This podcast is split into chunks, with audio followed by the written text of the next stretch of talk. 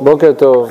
היום אנחנו אה, נלמד בענייני חנוכה, בעניינים האמוניים, אבל ניתן גם רקע של מה שהיה באותם ימים, בימים ההם. הרקע של אה, ימי החנוכה זה הרבה הרבה הרבה הרבה אחורה, לפני אפילו המכבים, לפני מתתיהו בן יוחנן כהן גדול. אנחנו יודעים שהייתה השפעה מאוד מאוד גדולה של אה, תרבות יוון ההלניסטית, עוד הרבה הרבה לפני.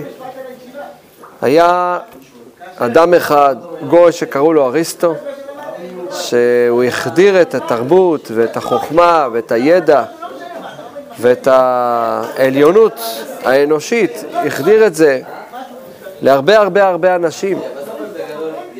בארץ ליד יוון שקראו לה מוקדוניה, גדל שמה נולד שם למלך ולמלכה של מוקדוניה, נולד שם תינוק, יש לו עין. כחולה ועין ירוקה. קראו לו אלכסנדר. אלכסנדר, בגיל 17 אבא שלו מת, והוא היה צריך אה, לקבל את אה, כס המלוכה בלית ברירה. הוא המליכו אותו תחת אביו. אבל לפני זה אבא שלו שכר בשבילו את כל החכמים הכי גדולים בעולם. עד כדי כך שבגיל 13-14 כבר לא היה חכם במוקדוניה שיכול ללמד אותו. אז הוא הלך ללמוד אצל, לא פחות ולא יותר, אריסטו, שהיה אדם מאוד מאוד מאוד חכם, עתיר ידע בהרבה הרבה תחומים, פילוסופיים, מדעיים. ואלכסנדרס, אלכסנדרוס, אלכסנדר מוקדון, לאט לאט התחיל לכבוש הרבה הרבה הרבה מדינות. כבש את אה, יוון, אחרי שהוא כבש את יוון, צירף את יוון אליו לממלכה, והוא כבש הרבה הרבה הרבה הרבה הרבה ארצות, כמעט את כל העולם, עד כדי כך. קראו לו אלכסנדר הגדול. מה תפקידו של אלכסנדר הגדול? אלכסנדר רצה להחדיר את התרבות היוונית, ההלניסטית, לכל העולם כולו. לכל העולם כולו. הוא האמין שזה הדבר האמיתי וזה הנכון, מה שהוא למד מאריסטו.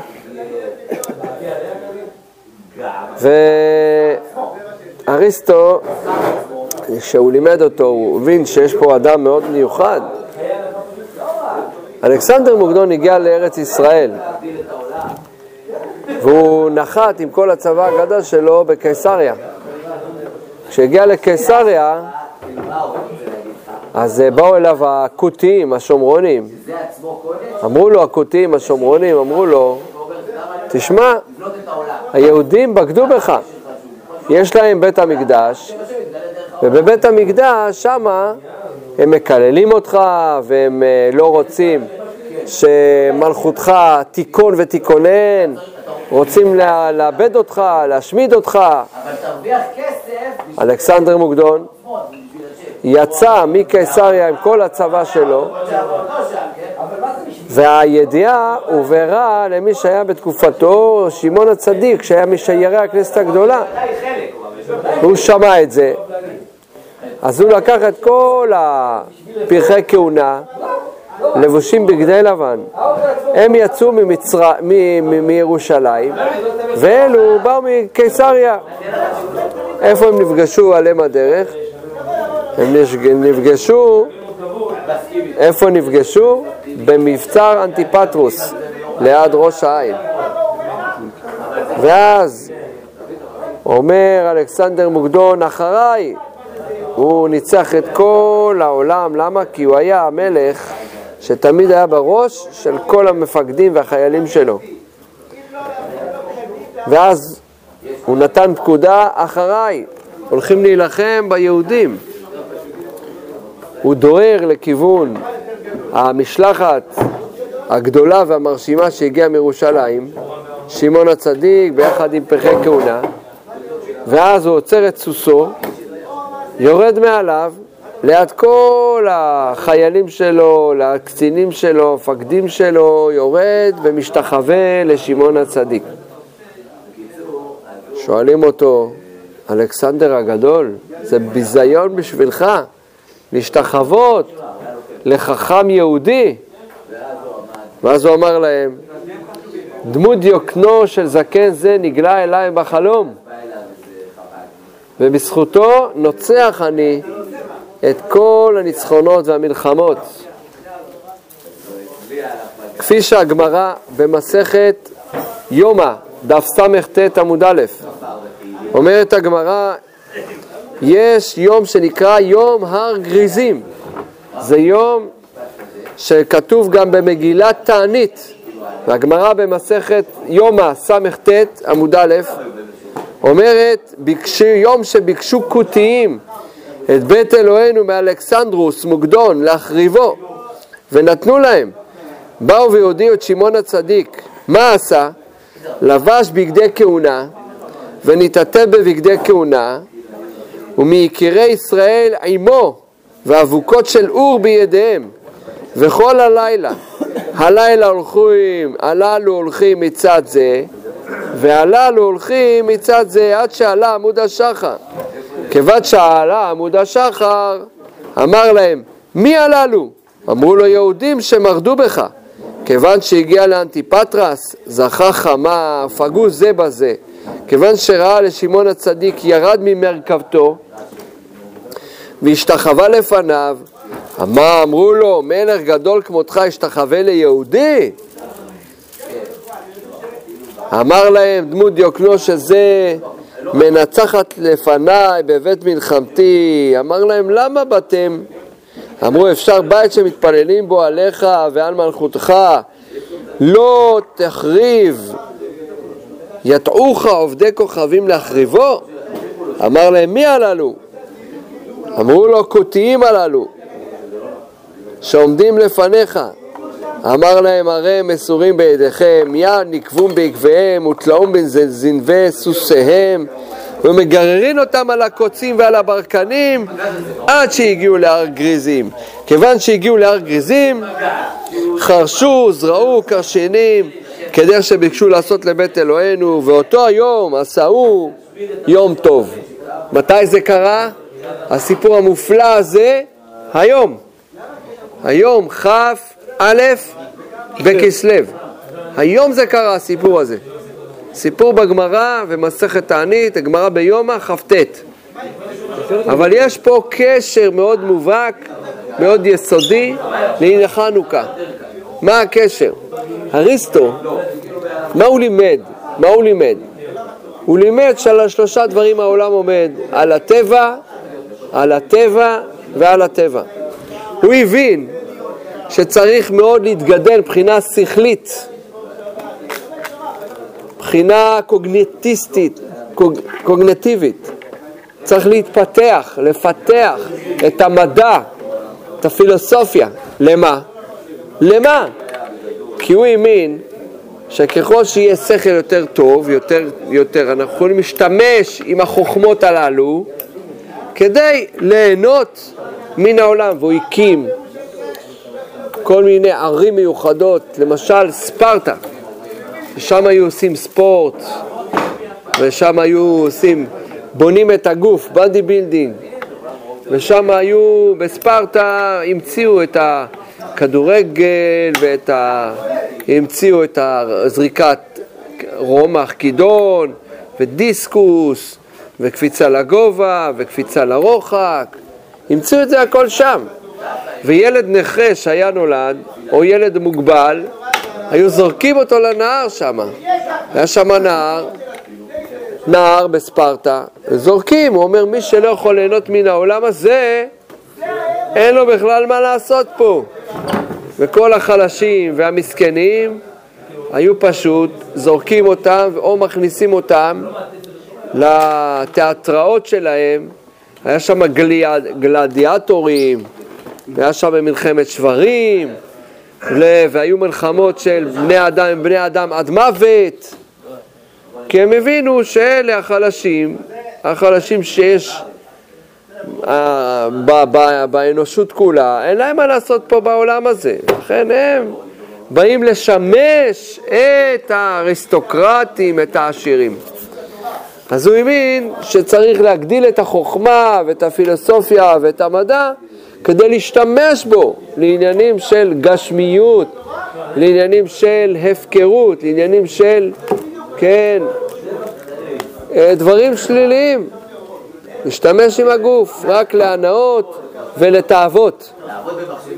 זה מה שהוא האמין.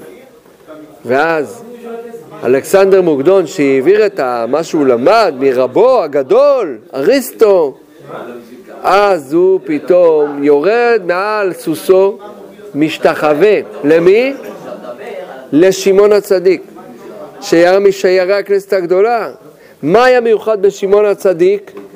שמעון הצדיק אמר, השלושה דברים העולם עומד, על התורה ועל העבודה ועל גמילות חסדים. והפלא הוא ששמעון הצדיק, חז"ל מספרים עליו בגמרא, שארבעים שנה נכנס לפני ולפנים, וכל פעם שנכנס לבית קודשי הקודשים, לשון שזהורית, הופך להיות מלאדום, הופך להיות לבן. לקיים מה שנאמר, אם יהיו חטאיכם כשני, כשלג, ילבינו. ואותו שמעון הצדיק, שהיה הפסגה של העם היהודי, שהוא היה צדיק יסוד עולם, כהן גדול, נכנס לפני ולפנים ומלמד אותנו שעל שלושה דברים העולם עומד, על התורה ועל העבודה ועל גמילות חסדים. אותו שמעון הצדיק, מי משתחווה לו? אלכסנדר מוקדון.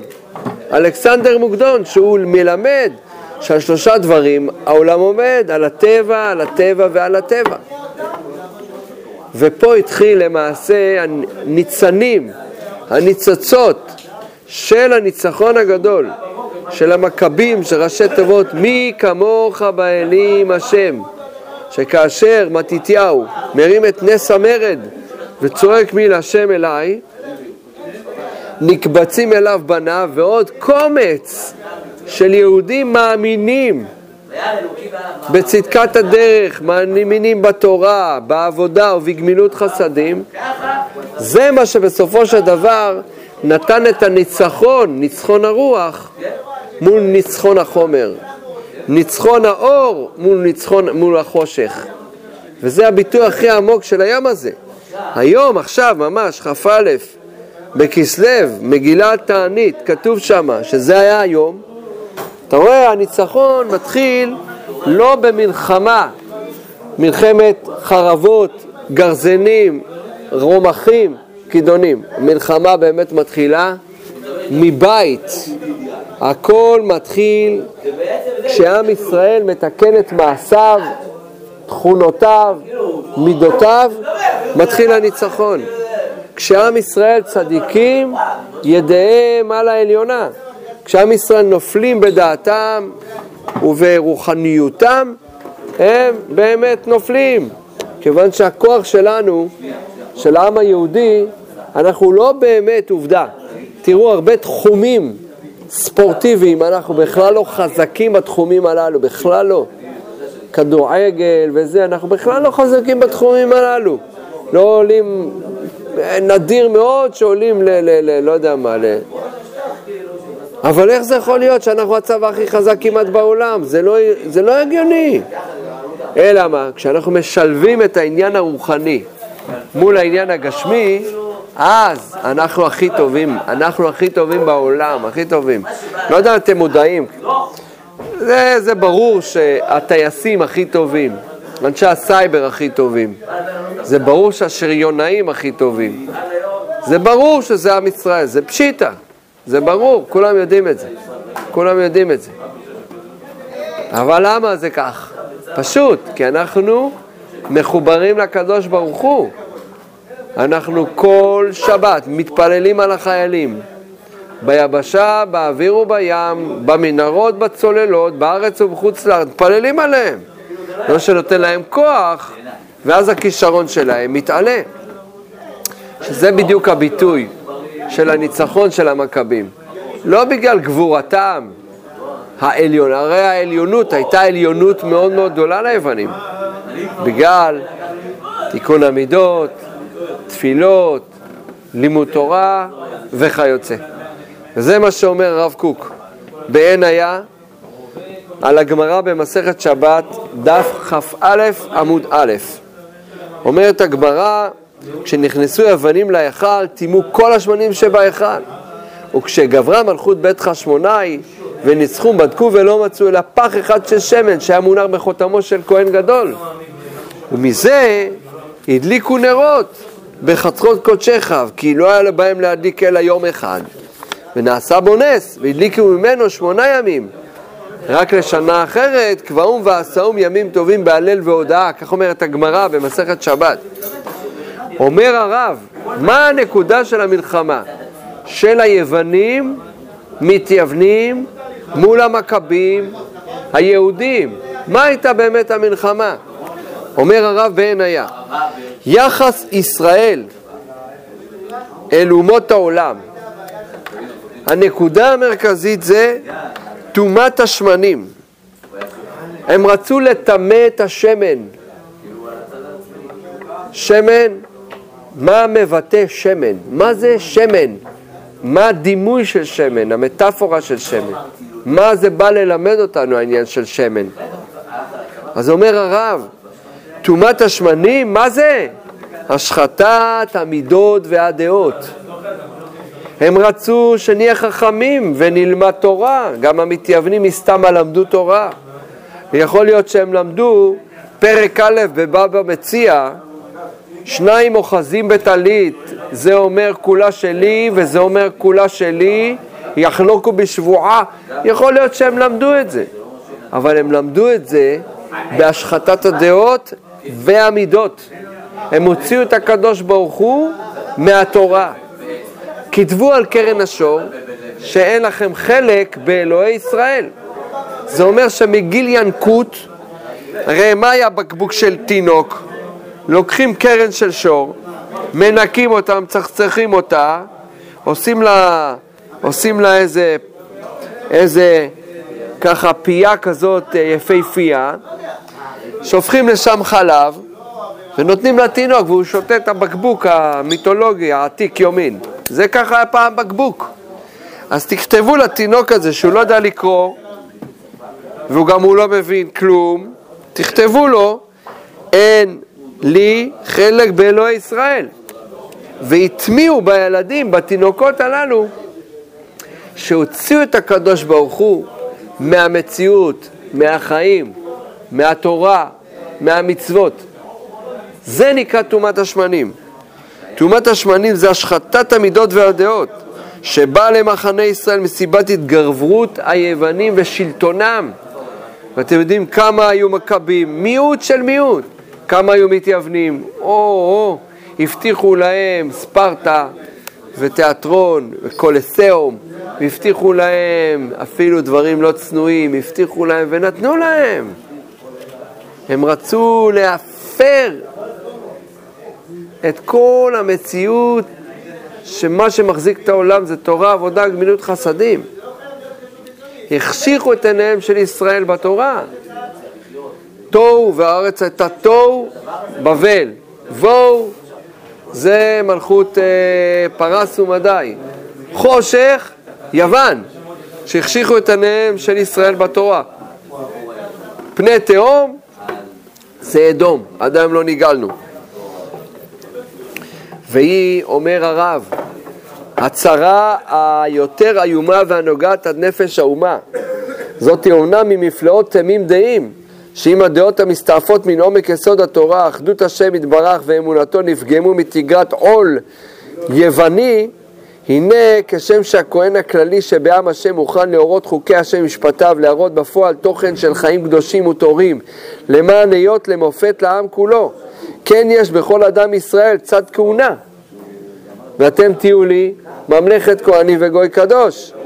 זאת אומרת שכל העניין של היסוד ועומק התורה זה אחדות השם, אמונתו והמידות הטובות שלומדים ממנו. אתם יודעים שמה זה להיות יהודי? להיות יהודי זה קודם כל, קודם כל להיות בעל מידות טובות. רחמנות, ביישנות, להיות נותנים ולא רק מקבלים, זה קודם כל.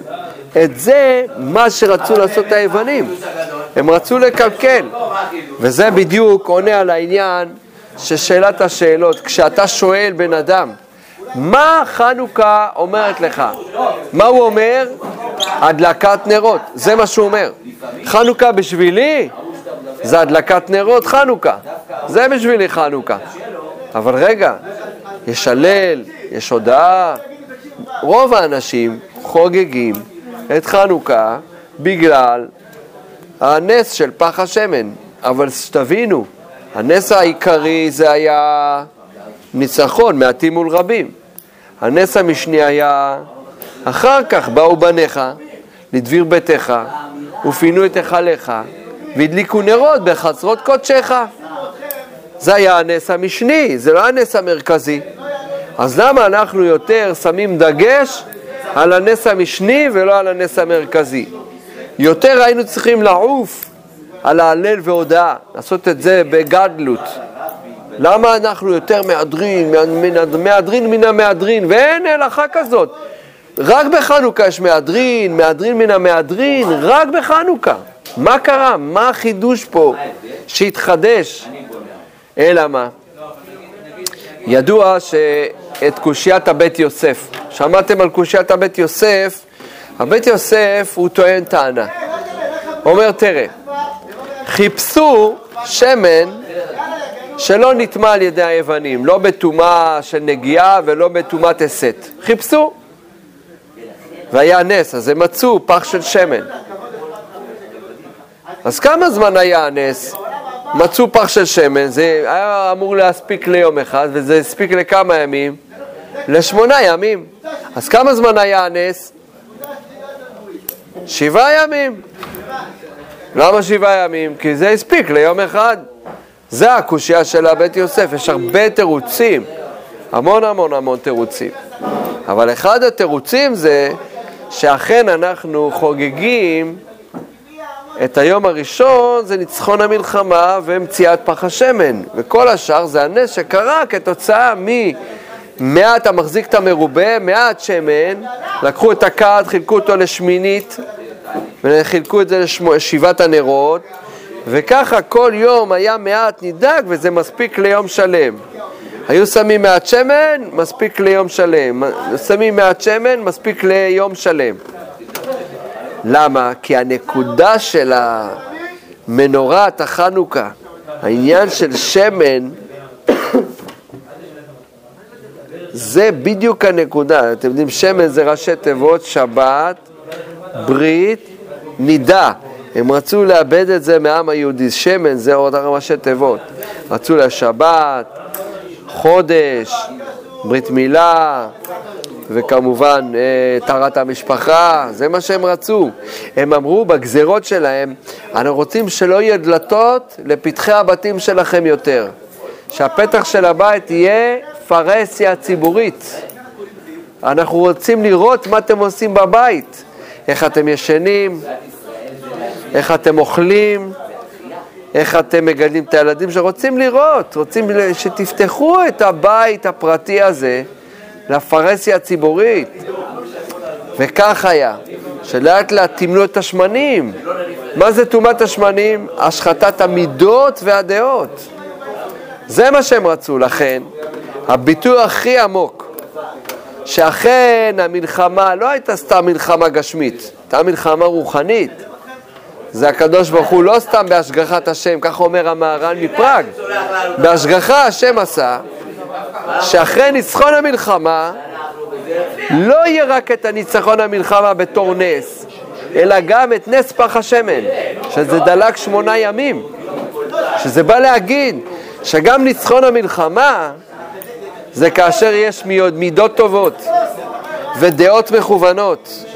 ואנחנו מכוונים את עצמנו לבורא יתברך שמו. זה הביטוי של חנוכה.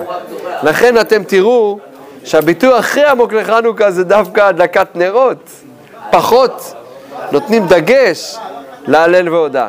נכון, אלו ימי, ימי שמחה והודאה לבורא יתברך שמו, וצריך מאוד מאוד חשוב להקפיד, להגיד הלל, לאט לאט, כמו שצריך, מילה במילה, בשמחה וטוב לבב.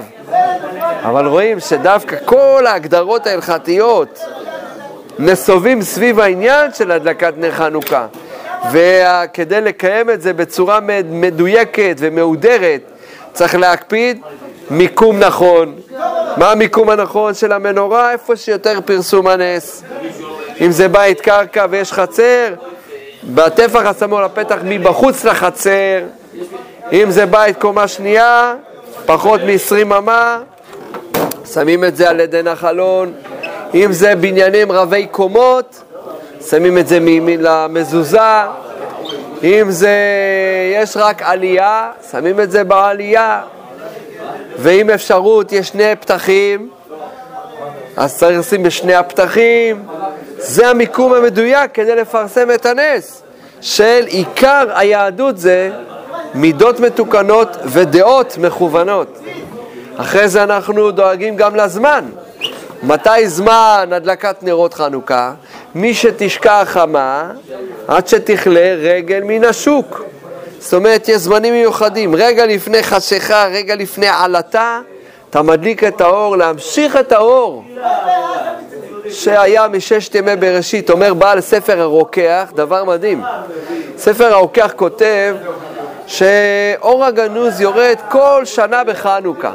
מאיפה הוא לומד את זה? אומר, תראה, ויאמר אלוהים יהי אור. מתי השם אמר אור? המילה כ"ה, מבראשית ברא אלוהים, המילה כ"ה זה אור. אבל הוא ברא ביום הראשון את האור, אבל הוא גנז אותו. שהוא ראה שעתידין הרשעים להשתמש באור הזה לרעה. שהאדם הראשון היה רואה מקצה העולם ועד סופו. ואז הוא גנז אותו לצדיקים. אז מתי התחיל האור הרגיל להיות? ביום רביעי, שבו השם ברא את המאורות, ברכי השמיים, להאיר על הארץ, והיו לאותות ולמועדים ולימים ושנים. אז הוא אומר, תראה, ביום הראשון דלק האור הגנוז 12 שעות, ביום השני דלק האור הגנוז 12 שעות, ביום השלישי דלק האור הגנוז 12 שעות, כי ביום הרביעי כבר יש מאורות. כמה זמן זה? 36 שעות דלק האור הגנוז. כמה נרות מדליקים בסך הכל בימי החנוכה? בלי השמש, 36 נרות. אחד ועוד שתיים ועוד שלוש ועוד ארבע ועוד חמש ועוד שש ועוד שבע ועוד שמונה, זה בדיוק 36. עם השמש, 44 נרות. אז זה הזמן המדויק שיורד אותו אור, לשנה אחרת קבעום ירד אותו אור, זה דווקא בזמן הזה מי שתחשך, משקיעת החמה ועד שתכלה רגל מן השוק. הגמרא אומרת, עד דקה לרגלה דתרמודאי. ויש לנו גם כל השמנים כשרים, אבל שמן זית מצווה מן המובחר. מצווה מן המובחר. וצריך לעשות את זה בשמחה, בדבקות, מהדרין מן המהדרין. וזה הביטוי העמוק של מה זה חנוכה. חנוכה זה בדיוק ההפך מהמציאות של תרבות יוון ההלניסטית. כתוב, יפת אלוהים ליפת וישכון בה עולה שם. הרבה פעמים שואלים החברים, כדורגל זה דבר טוב? ספורט זה דבר טוב, שכיבות צמיחה, תזונה בריאה, זוגיות, בית יפה, מכונית נאה, זה טוב או לא טוב? והתשובה היא, תלוי. אם אתה עושה את כל הדברים האלה, שם שמיים, אתה, היות והגוף בריא מדרכי השם, הוא אוכל בריא, עושה פעילות גופנית, לשם שמיים. ואתה לא הופך את זה להיות כבר משהו טוטאלי שאתה כבר מכור אליו במובן השלילי. אתה מכור לרכב פאר, אתה מכור לבית שלך. לא, זה רק אמצעים כדי לעבוד את השם. זה בדיוק העניין. יפת אלוהים ליפת, כל הדברים היפים, ליפת, אבל הוא ישכון בעולה שם. פאר זה טוב או לא טוב? זה תלוי. אם אתה מפאר דבר גשמי זה לא טוב, אבל אם אתה לוקח את הפאר הזה לבית הכנסת, לרומם את בית אלוהינו, זה דבר ענק, זה דבר נפלא, דבר נשגב. ולכן, זה הנקודה שהרב קוק מסביר לנו. דווקא הנס נעשה על ידי שמן, שזה הביטוי הכי עמוק, לאמונות ודעות מכוונות. זה הנקודה, ועל זה אנחנו צריכים לעבוד. וזה היום הזה, כ"א בכסלו, זה מה שקרה מבחינה היסטורית. שהיה ניצחון הרוח של שמעון הצדיק, שאלכסנדר מוקדון, שלמד מאריסטו, הוא השתחווה לו, שהוא אמר על שלושה דברים העולם עומד, על הטבע, על הטבע, על הטבע. אבל שמעון הצדיק אמר על שלושה דברים העולם עומד, על התורה ועל העבודה ועל גמילות חסדים. חנוכה שמח.